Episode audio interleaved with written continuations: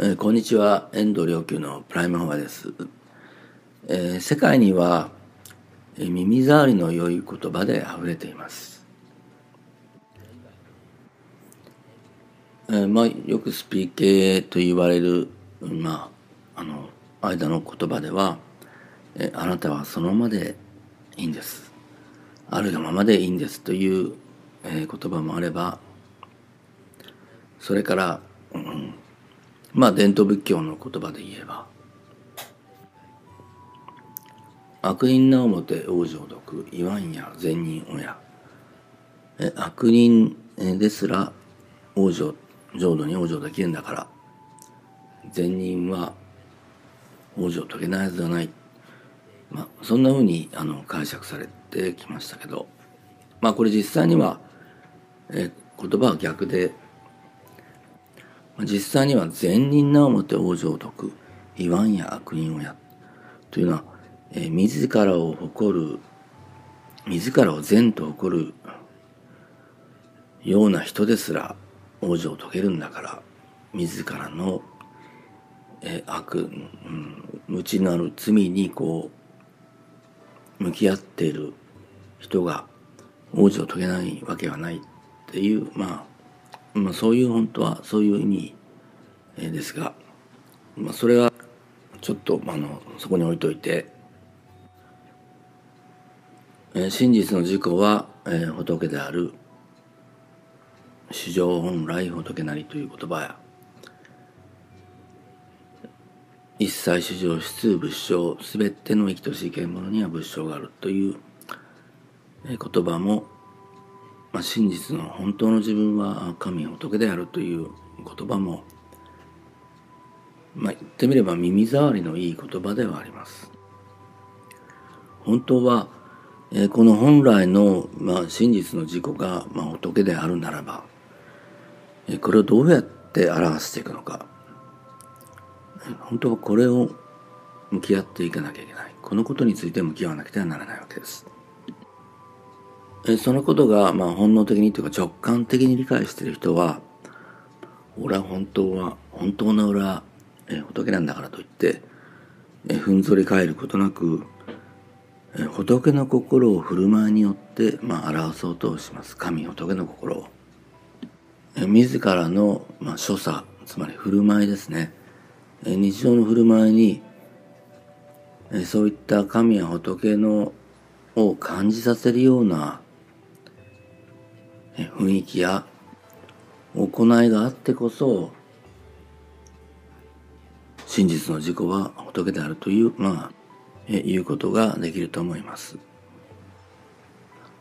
え実は私たちは、え他の人に、え神や仏を感じさせるような振る舞いをしているその時間その時間だけ実は、え本来の自分が現れているでこれはもちろん意識的にすることではありません。えー、だけどもし、え、真の修行者であるならば、え、自分の、まあ、振る舞いによって、え、他の人が、え、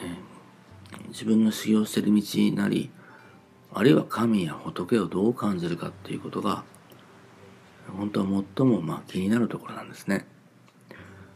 これはちょうどあのホテルのフロントマンが自分の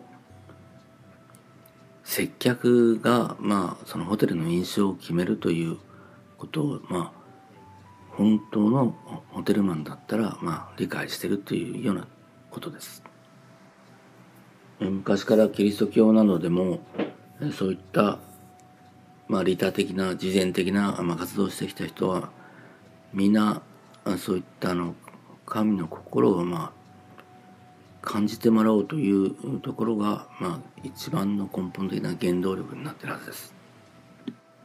自分は普通の人間だからそんな交渉のことは考えないし、えー、別にやらないんだという考えもあるかもしれません。だけど本来の自己は仏であり亀であるというのは、え、これは普遍的な事実なんです。え、そして人はこれを全文に本来の自分というものを全文に表すために、え人として、え生まれてきた人として生まれ、まあ、人類のカルマを共有して、え、この、まあ、お釈迦様は人生は苦であると言ったようにさまざまな問題のある世界に生まれてきたんです。え、みんながあの利他一心である、まあ、天上界やそれ以上の世界であれば、えー、利他を実践するのは、え、当然のことですから、え、苦ではありません全くの、え、だけど人間として生まれてくると、え、この人間人類の、え、カルマの中に生きています、え、これをカルマを磨いてえ、光に変えていって、え、そして自分の持っている潜在力潜在的可能性を全文に全て表せ表してこいとまあそういうふうに言われて、え、この世界に生まれてきたのです。一人一人がですから人間は最後の一息まで、可能性があるしまた最後の一息までその可能性の発言を、目指して、生きるべきです。なぜなら、その可能性に向かって、生きてる限り、これが発言していくことは、可能だからです。可能性の発言に必要なこと、その根本は、一つ、まず、信じることです。え信じることができなければできなければ続けることです。その可能性に向かって。信じなくてもいい。たとえ信じなくても続けていればえそれでいいのです。え奇跡のリンゴで有名な木村さんの本だったかな、えー、を見て気がついたことがありますそれはあの木村さんが年をかけたリンゴの木だけ7年後だったか何年とにかくすごく長い間の果てにその木だけ無農薬のリンゴが実った。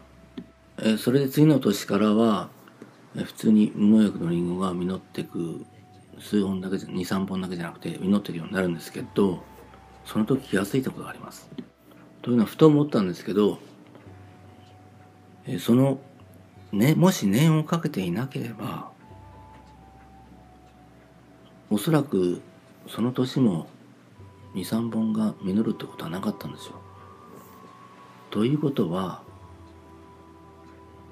この無農薬の、えー、リンゴの栽培っていうのは、栽培は